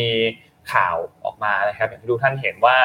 คุณเศรษฐาทวีสินเนี่ยจะไม่ได้เดินทางไปร่วมประชุมสุดยอดผู้นำอาเซียนที่อินโดนีเซียที่จัดขึ้นในสัปดาห์นี้นะครับ ซึ่งก็มีการรายงานว่าแม้ว่าจะมีการโปรดเกล้าแล้วแต่ในทางกฎหมายเนี่ยนะครับ รัฐบาลของคุณเศรษฐาเนี่ยจะทำหน้าที่บริหารได้ก็ต่อเมื่อเสร็จสิ้นการแถลงนโยบายต่อรัฐสภาเรียบร้อยแล้วนะครับ ซึ่งคาดว่าน่าจะแถลงการนู่นแหละอีกสักพักหนึ่งนะครับ เพราะฉะนั้นก็ทำให้ยังไม่สามารถที่จะไปปฏิบัติหน้าที่ในการเดินทางไปร่วม การประชุมสุดยอดผู้นำในครั้งนี้ได้นะครับ ซึ่งทางประเทศไทยเนี่ยก็จะมีการส่งทางด้านของคุณสรันเจริญสุวรรณนะครับที่เป็นปลัดกระทรวงการต่างประเทศ เข้าร่วมการประชุมในฐานะผู้แทนของประเทศไทยแทนนะครับ ซึ่งก็มีการจับตามองเหมือนกันครับสำหรับการประชุมอาเซียนในรอบนี้นะครับว่าจะเป็นอย่างไรบ้างนะครับคือครั้งนี้เนี่ยเป็นการประชุมครั้งที่3นะครับแล้วก็เหล่าผู้นำทั้ง 9 ชาติบวกติมอร์เลสเต้นนะครับก็มีการเข้าประชุมอาเซียนในครั้งนี้ด้วยนะครับ ซึ่งต้องบอกว่า การประชุมในครั้งนี้การหารือประเด็นหลักๆ ที่จะต้องถูกพูดถึงเนี่ยเรื่องหนึ่งก็คือเรื่องของวิกฤตเมียนมาซึ่งเดี๋ยวเราคุยเรื่องเมียนมากันด้วยค่ะต่อจากข่าวนี้เลยนะครับ แล้วก็เรื่องของความตึงเครียดของมหาอำนาจทั้งจีน ทั้งสหรัฐนะครับแล้วรวมถึงข้อพิพาททะเลจีนใต้ด้วยนะครับทางด้านของประธานาธิบดีของอินเดียก็คือคุณโจโควิโดโดเนี่ยนะครับได้มีการเปิดการประชุมเมื่อวานนี้นะครับแล้วก็มีการพูดถึงบอกว่าอ่าอาเซียนเนี่ยเป็นเหมือนเรือลำที่ใหญ่มาก นะครับแล้วก็ต้องรับผิดชอบคนหลายร้อยล้านคนนะครับที่อยู่ด้วยกันบนเรือต้องเจอปัญหานู่นนี่มากมายต่างๆนะครับซึ่งการประชุมในครั้งนี้เนี่ยมีผู้นำและมีตัวแทนจากทั้ง 9 ชาติเข้าร่วมนะครับซึ่งมีติมอร์เลสเต้อย่างที่บอกครับที่มีสถานะเป็นผู้สังเกตการณ์ของอาเซียนเข้าร่วมการประชุมครั้งนี้ด้วยนะครับโดยชาติเดียวที่ไม่ได้ส่งตัวแทนเข้าร่วมในครั้งนี้ก็คือเมียนมานะครับที่ไม่สามารถที่จะทำตามเงื่อนไขได้ คือการส่งผู้แทนที่ไม่ได้เกี่ยวข้องกับทางการเมืองเนี่ยเข้ามาเข้าร่วมนะครับ ซึ่ง การประชุมในครั้งนี้เนี่ยนะครับต้องบอกว่าเป็นการประชุมครั้งแรกของคุณเอ่อนายกรัฐมนตรีคุณมาเน็ตด้วยนะครับที่เป็นนายกรัฐมนตรีของกัมพูชาที่เพิ่งเข้ามารับตำแหน่งนายกรัฐมนตรีแทนทางด้านของอดีตนายกรัฐมนตรีก็คือคุณเซนค่ะนะครับที่อยู่ในตำแหน่งมายาวนานมากนะครับรวมถึงคุณเศรษฐาไม่ได้เดินทางมาประชุมเนาะอย่างที่บอกก็เป็นปลัดกระทรวงการต่างประเทศเดินทางมาแทนนะครับการประชุมในครั้งนี้เนี่ยจะจัดขึ้น 3 วันนะครับก็คือวันที่ 5 วันที่ 6 แล้วก็วันที่7นะครับซึ่งก็ประเด็นหลักอย่างที่บอกก็คือเรื่องของเมียนมา นะครับแม้ว่าก่อนหน้านี้เนี่ยจะมีการกำหนดฉันทามติ 5 ข้อสู่สันติภาพ แต่ว่าอย่างที่บอกครับก็ยังไม่สามารถที่จะหยุดยั้งความรุนแรงที่เกิดขึ้นณปัจจุบันตอนนี้ได้นะครับแล้วก็มีประเด็นที่เกี่ยวข้องกับชาติมหาอำนาจที่ส่งผู้แทนเข้าร่วมการประชุมยกตัวอย่างเช่นรองประธานาธิบดีคามาลาแฮร์ริสนะครับของสหรัฐนะครับนายกรัฐมนตรีหลี่เฉียงของจีนนะครับแล้วก็มีตัวแทนจากชาติอื่นที่มาเข้าร่วมในครั้งนี้ด้วยเช่นเดียวกันนะครับนอกจากนี้ก็จะยังมีแผนอื่น ๆ ที่มีการพูดคุยกันเรื่องของน่านน้ำเรื่องของทะเลเรื่องของอะไรต่างๆ นะครับ ทีนี้ประเด็นที่เขาคุยกันหลักๆ คือเรื่องของเมียนมาใช่ไหมครับ ก็เลยเอายกข่าวเมียนมาอีกอันหนึ่งมาชวนคุยกันอีกอันหนึ่งเมียนมาเนี่ยอย่างที่บอกว่ามีรัฐประหารกันตั้งแต่ปี 2021 นะครับที่มีปัญหากันมาโดยตลอดก็กินระยะเวลายาวนานมามากๆแล้วเนี่ยนะครับทีนี้มีการรายงานจากสำนักข่าว AFP นะครับก็มีการรายงานข้อมูล ซึ่งเป็นข้อมูลจากสมาชิกระดับอาวุโสของพรรค USDP หรือว่า Union Solidarity and Development Party นะครับก็ระบุบอกว่า ในอีก 2 ปีข้างหน้า ซึ่งก็คือปี 2025 อาจจะมีการจัดการเลือกตั้งในเมียนมานะครับนอกจากนี้ยังมีสมาชิกของอีกพรรคหนึ่งเนี่ยนะครับที่ได้รับการรับรองจากทหารเนี่ยก็มีการยืนยันข้อมูลตรงกันกับข้อมูลนี้จากสมาชิกอาวุโสของพรรค USDP เช่นเดียวกันนะครับคือต้องบอกว่า USDP เนี่ยถูกมองว่าเป็นพรรคที่กองทัพให้การสนับสนุนได้รับเลือกตั้งเข้ามาเป็นพรรคอันดับ2นะครับในการเลือกตั้งในปี 2020 นะครับ คว้าเก้าอี้ไปได้ 26 ที่นั่งนะครับ แต่ก็ต้องบอกว่าห่างมาก เพราะว่าทางด้านพรรค NLD เนี่ย National League for Democracy ขององซานซูจีเนี่ยชนะการเลือกตั้งแลนสไลด์ อันนี้เขาแลนสไลด์จริง ๆ คือเขาได้ 258 ที่นั่งจาก คือเทียบเทียบกับอีกพักหนึ่งที่เป็นอันดับ2คือ 26อะคือห่างมาก เพราะฉะนั้นมันมันแลนสไลด์ชัดเจนนะครับแต่สุดท้ายก็มีรัฐประหารมีอะไรเกิดขึ้นนะครับซึ่งอันนี้เป็นข้อมูลที่เพิ่งเปิดเผยเมื่อวานนะครับแล้วก็คณะกรรมการการเลือกตั้งของเมียนมาเนี่ยซึ่งได้รับการแต่งตั้งจากรัฐบาลทหารเนี่ยนะครับก็ได้มีการรับรองพรรคการเมืองรวมทั้งหมดเนี่ยคือ 36พรรคสำหรับการเลือกตั้งที่จะมีขึ้นในอนาคต ซึ่งอย่างที่บอกครับยังไม่ได้มีการกำหนดวันเลือกตั้งอย่างเป็นทางการนะครับแต่ว่าก็ได้มีการ เขาเรียกว่าเหมือนมีการเดโมนสเตรตเกี่ยวกับเรื่องของการเลือกตั้งกันไปพอสมควรแล้วโดยเฉพาะเรื่องของการใช้เครื่องลงคะแนนในการใช้การเลือกตั้งเนี่ยนะครับ เพราะฉะนั้นอันนี้น่าสนใจครับว่า การเลือกตั้งของเมียนมาเนี่ยจะมีเกิดขึ้นเมื่อไหร่นะครับ คือณปัจจุบันตอนนี้เนี่ยมีการเคยมีการพูดถึงว่าต้องมีการเตรียมการที่จำเป็นก่อนที่จะมีการสำรวจประชากรสำรวจจำนวนประชากรในปี 2024 ซึ่งการเลือกตั้งจะเกิดขึ้นได้ก็ต้องรอให้การสำรวจจำนวนประชากรเนี่ยเสร็จสิ้นเรียบร้อยเสียก่อน นะครับเพราะฉะนั้นก็อันนี้มันก็ยังไม่เรียบร้อย ก็น่าจะต้องรอไปอีกสักพักหนึ่งเหมือนกันนะครับสำหรับการสำรวจประชากรแล้วก็จะนำไปสู่การเลือกตั้งในลำดับต่อไปนี่นะครับเอ่อถ้าเราเทียบกันแล้วเนี่ยตอนนี้เนี่ยนะครับก็กินระยะเวลามาประมาณ 2 ปีครึ่งละหลังจากที่มีการรัฐประหารเกิดขึ้นที่เมียนมาเนี่ยนะครับถ้าหากว่ารอไปจนถึงปี 2025 ก็จะกินระยะเวลารวมๆกันแล้วก็เกิน 4 ปี ก็คล้ายๆเหมือนกันครับ คล้ายๆ คล้ายๆ แถวๆนี้ นะครับเพราะนั้นก็รอติดตามครับสำหรับที่เมียนมาครับว่าจะมีการเลือกตั้งกันจริงๆไหมในปี 2025 แล้วจะออกมาในรูปแบบไหนนะครับถ้าใครที่ติดตามข่าวขององซานชูจีก็จะเห็นว่าก็เริ่มมีการขยับเพิ่มขึ้นเหมือนกันนะสำหรับการไม่ว่าจะลดโทษแต่ไม่ไม่เชิงลดโทษหรอกเดิมที่ขังอยู่ในคุกเริ่มมาอยู่ที่บ้านแทน เริ่มมีการตัดสินคดีนั้นคดีนี้เพิ่มเติมขึ้นมาอะไรเงี้ยครับก็รอติดตามครับว่า รูปแบบหน้าของการเมืองเมียนมาหลังจากนี้จะเป็นอย่างไรต่อครับค่ะมีอีกอย่างหนึ่งที่เรารายงานไว้เมื่อเมื่อสัปดาห์ที่แล้ว แล้วก็ตอนนี้มีความคืบหน้านิดหน่อยนะคะ ก็คือเรื่องของสายการบินควอนตัสค่ะเมื่อสัปดาห์ที่แล้วเนี่ยคณะกรรมาการด้านการแข่งขัน และผู้บริโภคแห่งออสเตรเลีย ACCC ระบุในคำฟ้องที่ยื่นต่อศาลว่าควอนตัสฝ่าฝืนกฎหมายคุ้มครองผู้บริโภค เนื่องจาก จำหน่ายตั๋วโดยสารมากกว่า 8,000 เที่ยวบิน ระหว่างเดือนพฤษภาคมถึงกรกฎาคม 2565 โดยที่ไม่แจ้งว่าเที่ยวบินถูกยกเลิกไปแล้ว นายอลันจอยส์ CEO ของ Qantas ซึ่งอยู่ในตำแหน่งมา 15 ปีนะคะ ปัจจุบันอายุ 57 ปี แล้วก็มีแผนจะเกษียณในอีก 2 เดือนข้างหน้าก็เลยประกาศลาออกค่ะ คือลาออกจากบริษัทเร็วกว่าที่วางแผนเกษียณไว้เดิมนะคะ เนื่องจาก สายการบินควอนตัสประสบปัญหาวิกฤตชื่อเสียงครั้งใหญ่ คือเข้าใจว่าต้องรับผิดชอบจากสิ่งนี้และมีการออกมาขอโทษผู้โดยสารสำหรับมาตรฐานการบริการที่บกพร่อง และก็ยอมรับค่ะว่าชื่อเสียงของสายการบินได้รับความเสียหาย หลังหน่วยงานกำกับดูแลการแข่งขันของออสเตรเลีย ยื่นฟ้องควอนตัส ในข้อหาขายตั๋วเที่ยวบินที่ยกเลิกแล้ว ก่อนหน้านี้ในเดือนมิถุนายนควอนตัสก็มีการประ กาศปรับเปลี่ยนผู้บริหารจำนวนมาก โดยมีเป้าหมายให้ความสำคัญกับประเด็นสำคัญต่างๆ หลังจากที่สายการบินเริ่มฟื้นตัว จากการแพร่ระบาดของโควิด -19 แล้ว เมื่อเดือนสิงหาคมที่ผ่านมาควันตัสเปิดเผยผลประกอบการรายปี ที่แข็งแกร่งที่สุดเป็นประวัติการค่ะ เนื่องจากแรงหนุนของอุปสงค์ด้านการเดินทางที่ฟื้นตัวต่อเนื่อง CEO คนใหม่ที่จะมาแทนอลันจอยส์คือใคร คือนางวานเนซ่าฮัตสัน หนึ่งในทีมผู้บริหารของควันตัสซึ่งเป็น CEO หญิงคนแรกของควันตัสเลยนะคะ จะเข้ามาดำรงตำแหน่งในวันที่ 6 กันยายน ซึ่งก็คือวันนี้นั่นเองค่ะ ก็เอาใจช่วย CEO คนใหม่ ให้ฝ่าวิกฤตไปได้นะคะ แล้วก็ชดเชย คนที่ได้รับความเสียหายด้วยค่ะ คือเอาจริง ๆ ในความรู้สึกเอ็มนะชื่อเสียงของสายการบินมันไม่ได้รับความเสียหายตอนที่คุณถูกฟ้องหรอกค่ะ มันตั้งแต่ตอนที่มี คนจำนวนมากที่ออกมาประกาศแล้วว่าเฮ้ยทำไมคุณถึงยังให้ฉันจองตั๋วเครื่องบินได้ทั้งทั้งที่ตั๋วมันถูกแคนเซิลไปแล้ว คือทำไมถึงไม่เอาลงจากเว็บไซต์ทำไมฉันถึงจ่ายเงินได้ และแถมคนที่กำลังจะบินเนี่ย ก็ไม่บอกด้วยว่าเที่ยวบิน cancel ไปแล้ว คิดดูว่าวางแผนเที่ยวไว้ทั้งหมดแล้วอะค่ะ คือเช่าโรงแรมเช่ารถลาพักร้อน แล้วเสร็จแล้วปรากฏว่าสองวัน ก่อนหน้าถึงมาบอกว่า flight cancel แล้วคืนเป็นเครดิต ไม่ได้คืนเป็นเงินนะคืนเป็นเครดิต แปลว่าคุณก็ต้องใช้ควอนตัสอยู่ดีมันเสียหายตั้งแต่ตอนนั้นแล้วค่ะ แล้วก็ตอนนี้ก็ CEO ก็เลยลาออกแล้ว แล้วก็เปลี่ยนเป็น CEO หญิงคนแรกของควอนตัสค่ะครับพาไปดูตัวเลขของเงินเฟ้อในเดือนสิงหาคมของบ้านเรานิดนึงครับ มีข้อมูลจากกระทรวงพาณิชย์นะครับ ที่มีการ พูดถึงเรื่องของเงินเฟ้อสิงหาคมว่าขยายตัวมา 0.88%นะครับซึ่งก็เป็นไปตามการปรับขึ้นของราคาน้ำมันนะครับขณะที่ราคาอาหารณปัจจุบันตอนนี้ก็ชะลอตัวอยู่อย่างต่อเนื่องเหมือนกันนะครับส่งผลให้ในช่วง 8 เดือนแรกของปี 2023 เนี่ยนะครับก็อยู่ที่ 2.01%ซึ่งก็เป็นไปตามกรอบเป้าหมายนะครับทีนี้หลังจากนี้ในเดือนกันยายนในเรื่องของมาตรการการกระตุ้นเศรษฐกิจต่างๆ รวมถึงเรื่องของการลดค่าครองชีพของรัฐบาลที่ เราจะกำลังมีรัฐบาลแล้วนะครับ ตอนนี้กำลังมีคอรมอชุดชุดปกติแล้วเนี่ยนะครับ ไม่ใช่ชุดรักษาการแล้วเนี่ยนะครับ ก็น่าจะส่งผลต่อเรื่องของเงินเฟ้อในเดือนกันยายนและเดือนถัดไปพอสมควรเหมือนกันนะครับ ซึ่ง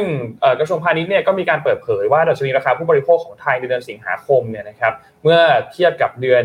ก่อนหน้าเนี่ยนะครับ ก็ส่งผลให้อัตราเงินเฟ้อเนี่ยสูงขึ้นไป 0.88% year on year นะครับ ซึ่งก็เพิ่มขึ้นเล็กน้อยจาก 0.38%ในเดือนกรกฎาคมนะครับ แล้วก็เป็นไปตามการสูงขึ้นของราคาสินค้าของกลุ่มที่เป็นกลุ่มพลังงานด้วยนะครับ ซึ่งนนคาดว่าเดือนเนี้ยเดือนกันยายนเนี่ยน่าจะพุ่งขึ้นไปอีกพอสมควรเหมือนกันจากราคาพลังงานเช่นเดียวกันที่เราเห็นว่ามันพุ่งสูงขึ้นไปพอสมควรนะครับส่วนกลุ่มอาหารอย่างที่บอกครับก็ราคาทรงตัวครับอันนี้เป็นอาหารสดเนาะส่วนพวกเนื้อสัตว์พวกเครื่องประกอบราคาอาหารต่างๆเนี่ยนะครับก็ราคาลดลงนะครับส่งผลให้สินค้าในหมวดอาหารและเครื่องดื่มที่ไม่มีแอลกอฮอล์เนี่ยนะครับราคาโดยรวมก็ชะลอตัวลงมาอย่างต่อเนื่องนะครับ ปัจจุบันเนี่ยกระทรวงพาณิชย์เนี่ยเขาคาดการตัวเลขอัตราเงินเฟ้อทั่วไปของปีนี้คือปี 66 เนี่ยนะครับอยู่ที่ประมาณ 1-2%คาดการก็คือ 1.5%นะครับแล้วก็คาดว่าน่าจะมีการเปลี่ยนแปลงกันอีกครั้งหนึ่งถ้าหากว่า เกิดเหตุการณ์อะไรขึ้นมา ก็จะมาคาดการณ์กันใหม่กันอีกครั้งหนึ่ง แต่ณปัจจุบันตอนนี้ถ้ามันรันเป็นแบบนี้ไปเรื่อยๆจนถึงสิ้นปีเนี่ยก็น่าจะอยู่ในกรอบประมาณนี้นะครับซึ่งอัตราเงินเฟ้อของไทยถ้าหากว่าเทียบกับต่างประเทศเนี่ยนะครับก็จะพบว่าอัตราเงินเฟ้อของหลายประเทศเนี่ยมีแนวโน้มชะลอตัวลงนะครับยกเว้นบางประเทศที่อาจจะเจอภัยแล้งเจอสภาพอากาศแปรปรวนยกอย่างที่อินเดียเนี่ยครับก็จะทำให้อัตราเงินเฟ้อเร่งสูงขึ้นค่อนข้างพอเยอะพอสมควรนะครับส่วน กลุ่มอัตราเงินเฟ้อของไทยเนี่ยถ้าเรานับว่าเราถูกจัดอยู่ใน category กลุ่มไหนเนี่ยนะครับก็จะพบว่าอยู่ในกลุ่มที่มีอัตราเงินเฟ้อต่ำแล้วก็ต่ำที่สุดในอาเซียนต่อเนื่องเป็นเดือนที่ 5จากเป็นเดือนที่ 5 แล้วนะครับ ซึ่งเจ็ดประเทศที่เขามีการประกาศตัวเลขกันก็คือไทย ลาว ฟิลิปปินส์ สิงคโปร์ อินโดนีเซีย มาเลเซีย เวียดนามเนี่ยก็เราก็ยังจัดอยู่ในกลุ่มที่ค่อนข้างต่ำอยู่นะครับ ส่วนเรื่องของ ค่าไฟเรื่องของก๊าซหุงต้ม เรื่องของของใช้ส่วนบุคคลต่างๆ ที่เราใช้กันประจำวันพวกสบู่พวกกระดาษยาสีฟันต่างๆ แล้วก็พวกอุปกรณ์ทำผมค่ายาต่างๆเนี่ยยังราคายังคงอยู่ในระดับที่สูงกว่าปีที่แล้วในปีที่ผ่านมานะครับแล้วก็ยังมีสินค้าอื่นๆ ที่ลดราคาลงเหมือนกันพวกเสื้อผ้า เครื่องใช้ไฟฟ้าสิ่งของที่เกี่ยวข้องกับการทำความสะอาดต่างๆเนี่ยนะครับรวมถึงหน้ากากอนามัยก็มีราคาที่ลดลงนะครับ เพราะฉะนั้นก็ ในภาพรวมแล้วเนี่ยนะครับสถานการณ์เศรษฐกิจของทั้งบ้านเรารวมถึงที่สำคัญอีกอันนึงก็คือคู่ค้าของเราเนี่ยนะครับก็เริ่มชะลอตัวลงนะครับเพราะฉะนั้นก็มีเรื่องของการใช้มาตรการการทางการเงินที่เข้มงวดขึ้นนะครับของแบงก์ชาตินะครับซึ่งก็ส่งผลต่ออุปสงค์แล้วก็การลงทุนภายในประเทศนะครับซึ่งก็จะเป็นปัจจัยที่กดดันให้เงินเฟ้อเนี่ยทรงตัวแล้วก็ไม่ได้มีการเพิ่มขึ้นสูงมากนักสักเท่าไหร่นะครับรวมถึงเรื่องของมาตรการของภาครัฐที่ คาดว่าในอีกเนี่ยไม่ไม่ไม่ถึงเดือนหรือเดือนหน้าเนี่ยก็น่าจะมีการออกมาเพิ่มเติม ก็น่าจะส่งผลต่อเงินเฟ้ออย่างมีนัยสำคัญเหมือนกัน ไม่ว่าจะเป็นเรื่องของการลดค่าครองชีพ ลดต้นทุนภาคการผลิตนะครับ ไม่ว่าจะเป็นพวกราคาน้ำมันค่าไฟฟ้า ค่าโดยสารก๊าซหุงต้มต่างๆนะครับก็เป็นเรื่องที่ต้องติดตามกันอย่างใกล้ชิดต่อไป แต่นี่เป็นการคาดการณ์ล่าสุดจากทางด้านของกระทรวงพาณิชย์นะครับก็น่าติดตามครับว่าจะเป็นอย่างไรต่อครับสำหรับเรื่องของตัวเลขต่างๆ ตัวเลขเศรษฐกิจบ้านเราครับ ค่ะตะกี้นี้พูดถึงเรื่องญี่ปุ่นที่เขาอุดหนุนภาคประมงใช่ไหมคะส่วนจีนเนี่ยก็อุดหนุนชิปค่ะเซมิคอนดักเตอร์จีนเล็งเปิดกองทุนใหม่ อุดหนุนชิปแข่งกับสหรัฐมูลค่า 1.4 ล้านล้านบาทค่ะ โอ้โหกองทุนมาทีเดียวก็มาเต็มเลยนะคะ ประธานาธิบดีสีจิ้นผิงเนี่ยเขาเน้นย้ำถึงความจำเป็นที่จีนต้องมีเซมิคอนดักเตอร์ที่เพียงพอมานานแล้ว ถึงขนาดเปรียบเทียบว่าเซมิคอนดักเตอร์เนี่ยเหมือนสมองของมนุษย์เหมือนหัวใจของมนุษย์พูดผิด บอกว่ามันจะมีประโยชน์ไหม ถ้าคนตัวใหญ่มากแต่ว่าหัวใจไม่ได้แข็งแกร่ง เพราะฉะนั้นก็เลยจำเป็นที่จะต้องมีเซมิคอนดักเตอร์เป็นของตัวเองค่ะ แต่ว่าความกดดันเพิ่มขึ้นในช่วง 2-3 ปีที่ผ่านมา เนื่องจากรัฐบาลอเมริกากำหนดมาตรการควบคุมการส่งออกหลายอย่าง โดยอ้างว่ารัฐบาลปักกิ่งอาจใช้ชิปขั้นสูง เพื่อเพิ่มขีดความสามารถทางการทหาร ก็เลยไม่ยอมให้มีการส่งออกชิปที่เป็นชิปรุ่นใหม่ cutting edge มาที่จีน คือส่งออกมาแต่ชิปรุ่นเก่าๆ ที่ไม่สามารถเอาไปทำอะไรได้ค่ะ รอยเตอร์ได้ข่าววงในมาว่า จีนเตรียมเปิดกองทุนใหม่ โดยได้รับการสนับสนุนจากรัฐบาล ตั้งเป้าลงทุนประมาณ 40,000 ล้านดอลลาร์หรือราว 1.4 ล้านล้านบาท ซึ่งจะบอกว่าข่าววงในเนี่ยเพราะว่ามันยังไม่มีข่าวทางการออกมานะ แต่เขาบอกว่ามันมีแหล่งข่าวที่ให้ข่าวถึงสามคน ซึ่งกองทุนนี้จะทำอะไร กองทุนนี้จะหนุนอุตสาหกรรมเซมิคอนดักเตอร์เพื่อผลักดันให้อุตสาหกรรมชิปให้เท่าทัน คู่แข่งก็คือสหรัฐแล้วก็ประเทศอื่น ๆค่ะ แล้วจริง ๆ การเปิดกองทุนในลักษณะเนี้ยเป็น state-owned อะมันเคยเปิดมาแล้วนะ คือจีนนะเขาเคยผลักดันอุตสาหกรรมบางอย่างเนี่ยมาสองกองแล้วค่ะ ก่อนหน้านี้ก็คือมีกองทุนให้เงินทุนแก่โรงผลิตชิป ขนาดใหญ่ที่สุดในจีนสองแห่งทั้งเซมิคอนดักเตอร์และ Manufacturing International Manufacturing International Corp SMIC ซึ่ง SMIC อะก็คือ เจ้าที่ผลิตชิปให้กับหัวเว่ยที่บอกว่าผลิตชิป 5G และหัวหงเซมิคอนดักเตอร์รวมถึง Yangtze Memory Technologies ค่ะ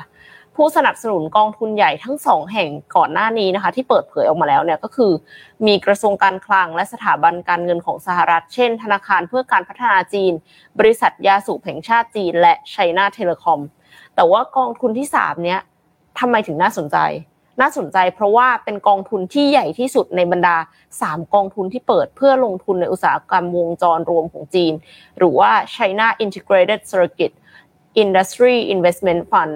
ซึ่งรอยเตอร์เผยว่ากองทุนใหม่นี้ได้รับการอนุมัติจากเจ้าหน้าที่รัฐของจีนเมื่อเดือนก่อน และเงินทุนส่วนใหญ่ก็จะไปสนับสนุนการผลิตชิปค่ะ ถ้าทางการประกาศจริงก็น่าจะเป็นข่าวดีของนักลงทุนในหุ้นเทคโนโลยีของจีนนะคะแน่นอนเลย ครับคือก่อนหน้านี้มีหลายคนบ่นว่าดอย ตอนนี้อาจจะลงจากดอยได้ค่ะครับมีรถมารับแล้วนะคะ ครับผมพาไปเรื่องถัดมาครับก็พาไปที่ Google นิดหนึ่งนะครับ คือ Google ช่วงนี้ Search Engine เนี่ยค่อนข้างที่จะได้รับการถูกถูก disrupt ค่อนข้างเยอะค่ะจากวงการ AI ChatGPT กับ ChatGPT ทั้งหลายเนี่ยนะครับก็ถูก disrupt จากวงการนี้ค่อนข้างเยอะนะครับ แล้วก็ต้องบอกว่าเมื่อวานนี้เมื่อวันจันทร์ที่ผ่านมาเนี่ย Google ก็เพิ่งครบรอบ 25 ปีไปอืมนะครับแล้วก็ต้องบอกว่าเป็น Search Engine ที่ได้รับความนิยมมากที่สุด แล้วก็คือมันคือเอาจริง ๆ ก็เป็นบริษัทเทคที่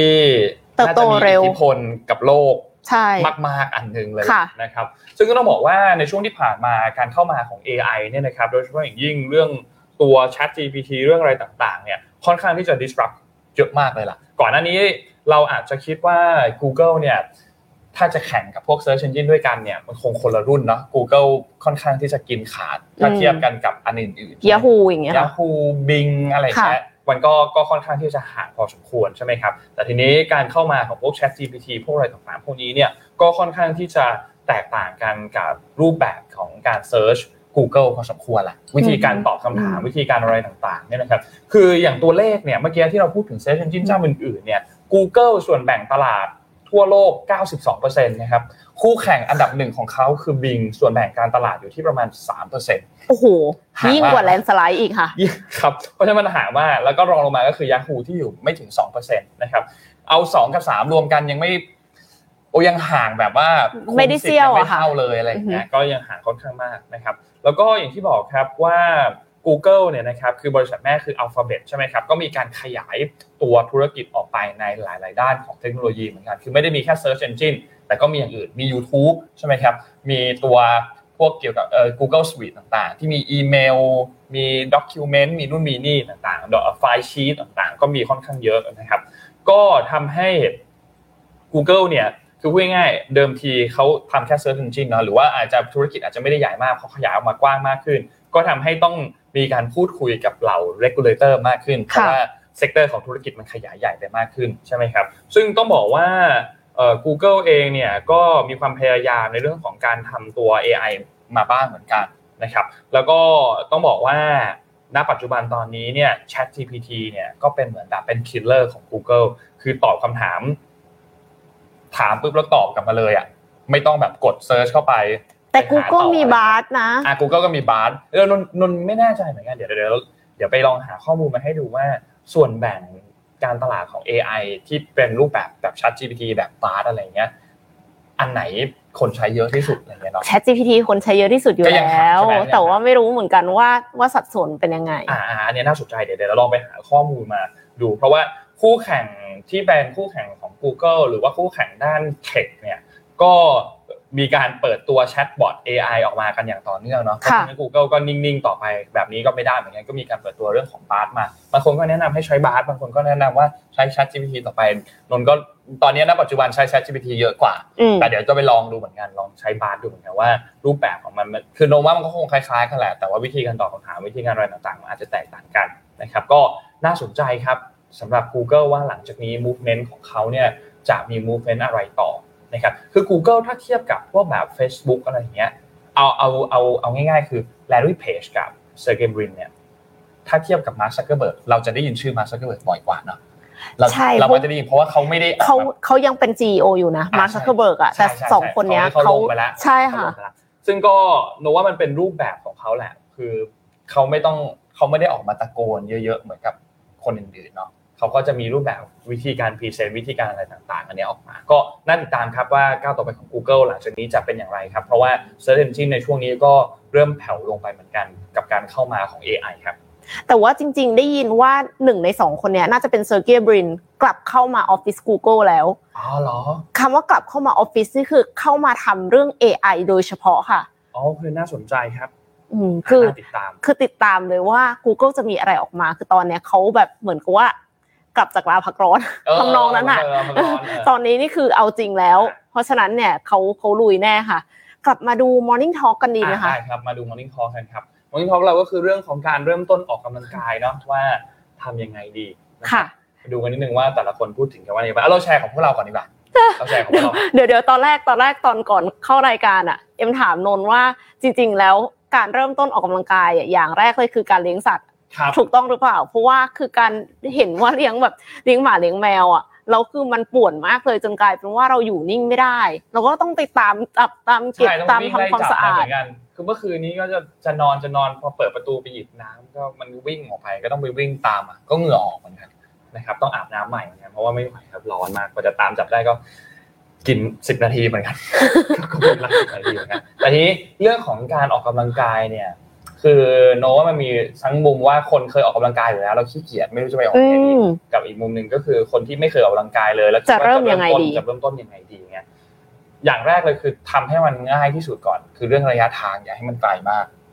หมายถึงว่าระยะทางจากบ้าน หรือระยะทางจากที่ทำงานใช่ไหมใช่ใช่ใช่อย่าให้อย่าให้มันไกลเกินไป เพราะไม่งั้นมันจะรู้สึกแบบโอ้โหต้องขับรถสี่สิบนาทีชั่วโมงหนึ่งเพื่อที่จะไปออกกำลังกายแบบเดียว โอ้โหเหนื่อยเหนื่อยเหนื่อยเลยอะไรเงี้ย แค่ยังไม่ออกกำลังกายก็เหนื่อยแล้วอะไรเงี้ย ถ้าทำให้มันใกล้ได้มากที่สุด มันก็จะช่วยได้ค่อนข้างเยอะสำหรับสำหรับเรื่องของระยะทางสองคือเรื่องของรูปแบบการออกกำลังกายเนาะการออกกำลังกายมันก็มีหลายรูปแบบมากสำหรับนนท์ก็คือ มีทั้งแบบพวก weight training ก็คือพวก strength training ต่างๆ ที่ทำให้กล้ามเนื้อเราแข็งแรงขึ้น หรือว่าพวกการออกกำลังกายที่เป็นแบบ cardio ค่ะอันนี้รวมหมดเลยนะว่ายน้ำวิ่งเตะฟุตบอลเล่นบาสตีแบดอะไรที่ไม่ใช่ weight training อะที่มันไม่ใช่ weight training อะที่มันจะช่วยให้ระบบ เรื่องของหัวใจระบบทางเดินหายใจมันดีขึ้นอะไรเงี้ย อันนี้ก็เป็นอีกรูปแบบหนึ่งก็ลองแบ่งเป็นสองรูปแบบ แล้วก็ลองดูว่าเราชอบออกกำลังกายแบบไหน บางคนไม่ชอบเข้ายิมอะบางคนชอบไปแบบคลาสเต้นอะไรเงี้ยหรือบางคนชอบไปเข้าคลาสที่เป็นปั่นจักรยานอะไรเงี้ยเลือกรูปแบบที่เราชอบแล้วเราจะรู้สึก enjoy กับมัน ให้เรารู้สึกว่าแบบเออเราสนุกที่จะได้ไปทำสิ่งนี้อะไรเงี้ยอย่าให้มันเป็นแบบอะไรรูปแบบอะไรที่มันน่าเบื่อมาก เพราะมันจะทำได้ไม่นานคือเอ็มคิดว่าเราต้องลองอะ คือเขามักจะมีคลาสที่เราไปทดสอบได้ฟรีอะค่ะ ต้องลองก่อนแล้วก็ลองหลาย ๆ แบบ คือบางคนอะเห็นคนอื่นเขาไปขี่จักรยานกัน คิดว่า เอ้ย ขี่จักรยานก็ไป ไปเสร็จปรากฏว่าไม่ชอบ ไม่ชอบแล้วคิดว่า เออ ฉันคงไม่ชอบออกกำลังกายอืมอืมอืมปรากฏว่ามันไม่ใช่นะ มันไม่ได้ถึง มันไม่ได้หมายความว่าคุณจะไม่ชอบออกทั้งหมดที่เหลือ ครับ อะงั้นลองไปเต้นไหมอ่า ไปเต้นรู้สึกยังไง สนุกไหมไปอะปีนเขาไหมบางคนสนุกไหมรู้สึกยังไง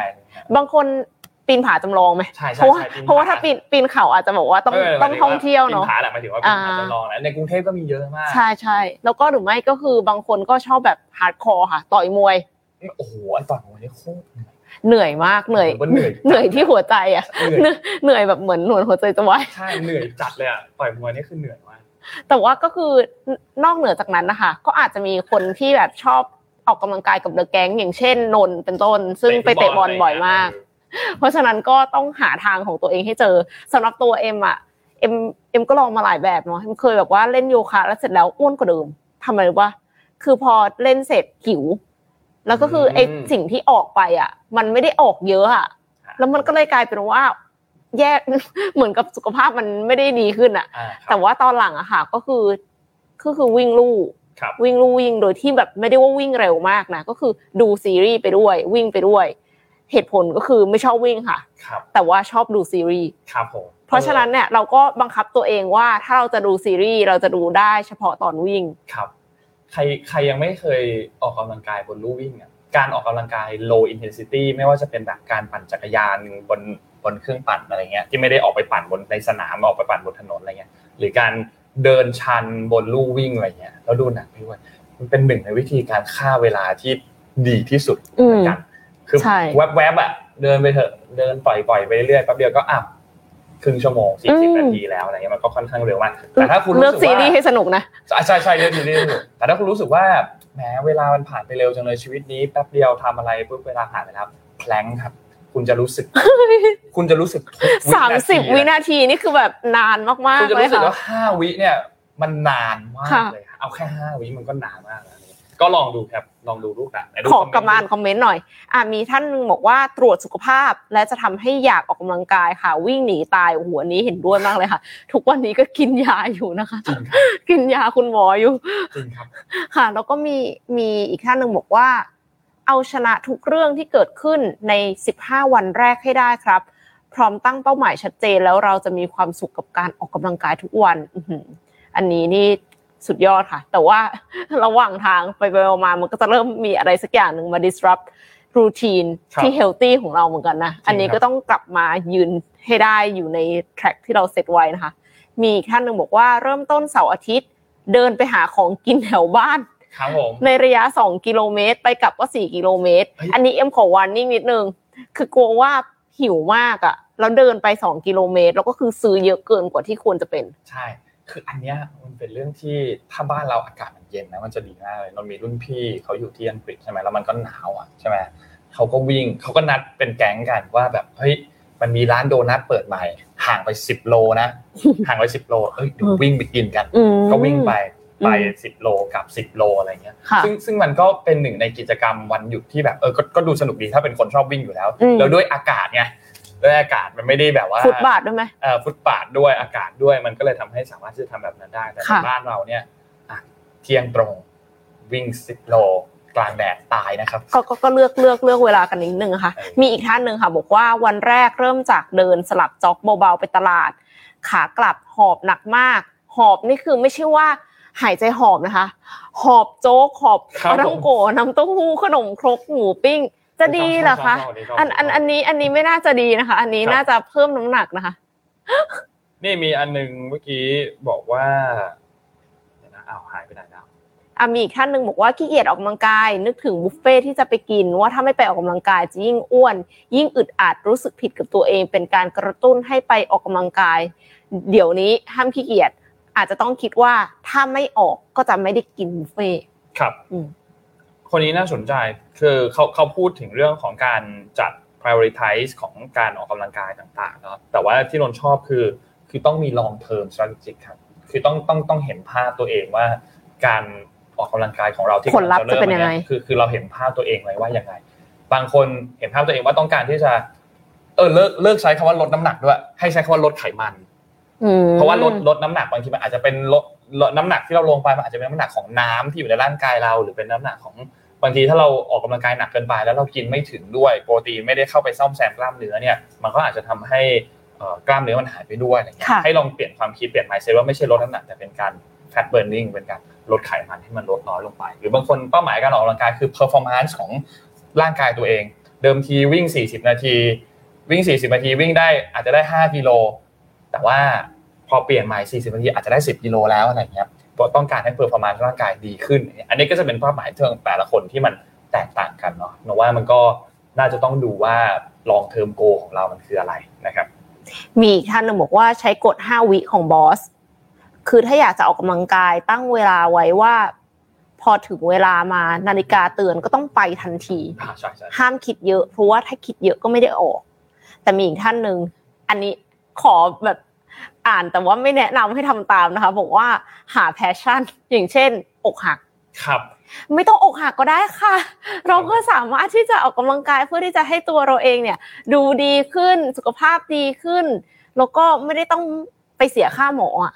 ใช่ไหมอ๋อลองเอออีกอันหนึ่งที่ให้ลองคิดเล่นๆคือ ให้คิดเล่นว่าเราจะออกกำลังกายน้อยที่สุดอะ เช่น เฮ้ยเดี๋ยววันนี้จะออกกำลังกายวิดพื้นหนึ่งที เราเลิกแต่ว่าพอคุณลงไปหนึ่งทีอะมันจะมีทีที่สองทีที่สามวันนั้นวันแรกอาจจะวิดได้ห้าทีก็ได้หรืออาจจะวิดได้แค่สองทีก็ได้สุดท้ายแล้ว แต่ว่าให้คิดให้มันเริ่มต้นน้อยๆ หรือก่อนไปวิ่ง ให้คิดว่าเออวันนี้วิ่งห้าร้อยเมตรพอห้าร้อยเมตรเสร็จแล้วกลับบ้านอะไรเงี้ยแต่ว่าพอลงคุณไปเริ่มวิ่งคุณอาจจะรู้สึกว่าแบบเฮ้ยห้าร้อยเมตรแล้วมันยังพอไปต่อได้อะไรเงี้ยให้เริ่มเป็นก้าวให้เล็กที่สุดแล้วมันจะโมเมนตัมมันจะค่อยๆมาเรื่อยๆครับแรงฝืนมันจะน้อยลง อันนี้คือมาจากอะตอมิกแคบิตหรือเปล่า ที่เขาบอกว่าทำทำแค่แบบน้อยที่สุดในทุกอย่างเลย ไม่ว่าจะเป็นการออกกำลังกายหรือว่าถ้าคุณอยากอ่านหนังสืออะคุณตั้งเป้าว่าคุณอ่านแค่หนึ่งหน้าพอ อืแล้วเสร็จแล้วปรากฏว่าถ้ามีเวลาหรือว่าถ้าหนังสือมันสนุกอะก็จะอ่านเพิ่มเอง แต่ว่าก็คืออย่าไปกดดันตัวเองมากเพราะว่าถ้ากดดันตัวเองไปไปมาสุดท้ายจะทำไม่ได้ คือสำหรับเอ็มอะเอ็มไม่บอกว่าตัวเองจะต้องเดินได้เท่าไหร่หรือวิ่งได้เท่าไหร่นะ มันขึ้นอยู่กับว่าวันนั้นน่ะเอ็มทำได้เท่าไหร่หมายความว่าถ้าร่างกายไม่พร้อม ครึ่งชั่วโมงก็ถือว่าโอเคแล้ว แต่ถ้าร่างกายพร้อมเนี่ยเจ็ดสิบห้านาทีก็ก็ไม่แย่เกินไปอะไรเงี้ยค่ะ คือเหมือนกับว่าเราต้องดูภาวะวันนั้นด้วย แล้วก็วันต่อมาคือจะต้องตื่นเช้าหรือเปล่า ก็ต้องดูระยะเวลาที่เราออกกำลังกายก่อนจะถึงเวลานอนด้วย เพราะปกติแล้วอะเอ็มออกกำลังกายตอนกลางคืน แล้วเสร็จแล้วมันก็จะกลายเป็นว่าเราจะตื่นตัว แล้วมันก็จะนอนไม่หลับ เออ อันนี้ก็ต้องดูเวลาด้วยค่ะ แต่ว่าแต่ละคนก็ไม่เหมือนกันเมื่อก่อนอะตอนที่ต้องเข้าออฟฟิศตั้งแต่สมัยแบบทำงานประจำอะก็ไปออกกำลังกายที่ออฟฟิศเพราะว่าที่ออฟฟิศมีฟิตเนสก็คือไปถึงตอนไปเริ่มออกกำลังกายตอนเจ็ดโมงเช้าจนถึงแปดโมงนิดๆแล้วก็ไปอาบน้ำทานข้าว แล้วก็เข้าออฟฟิศเนี้ยค่ะ ก็เป็นรูทีนที่ดีแล้วก็รู้สึกว่าการออกกำลังกายตอนเช้าอะ มันทำให้เราไม่ได้มีปัญหาเรื่องนอนไม่หลับตอนกลางคืนอะ ครับ อืมเอาละน่าจะประมาณนี้ครับสำหรับ Morning Talk ในวันนี้ครับใครที่มาดูย้อนหลังเราแนะนำให้ไปอ่านคอมเมนต์ย้อนหลังก็ได้นะส่วนใหญ่จะใน Facebook จะคอมเมนต์ก็ค่อนข้างเยอะ YouTube ก็มีบ้างเหมือนกันนะครับเราเราไปย้อนเราไปอ่านย้อนหลังดูนะเราว่าน่าจะเป็นไอเดียให้หลาย ๆ คนในการเริ่มต้นออกกำลังกายได้เลยล่ะนะครับ วันนี้ขอบคุณท่านผู้ฟังทุก ๆ ท่านมาก ๆ ครับ แล้วก็ขอบคุณ สปอนเซอร์หลักของพวกเรานะครับ Mitsubishi Pajero Sport Elite Edition นะครับจุดสตาร์ทความแตกต่าง และขอบคุณ Shutterstock Number 24 นะครับผู้ให้บริการ Shutterstock ประเทศไทยแต่เพียงผู้เดียวนะครับก็ขอบคุณสปอนเซอร์หลักของพวกเราทั้งสองเจ้ามากๆนะครับก็ชอบ MDR สนับสนุนสปอนเซอร์พวกเราด้วยนะครับและขอบคุณท่านผู้ฟังทุก ๆ ท่านด้วยนะครับที่ติดตามพวกเราในเช้าวันนี้นะครับแล้วพบกันใหม่อีกครั้งหนึ่งวันพรุ่งนี้วันพฤหัสนะครับก็ที่สตูเหมือนกันนะครับวันนี้เราสองคนลาไปก่อนครับ สวัสดีครับ สวัสดีค่ะ Mission Daily Report start your day with news you need to know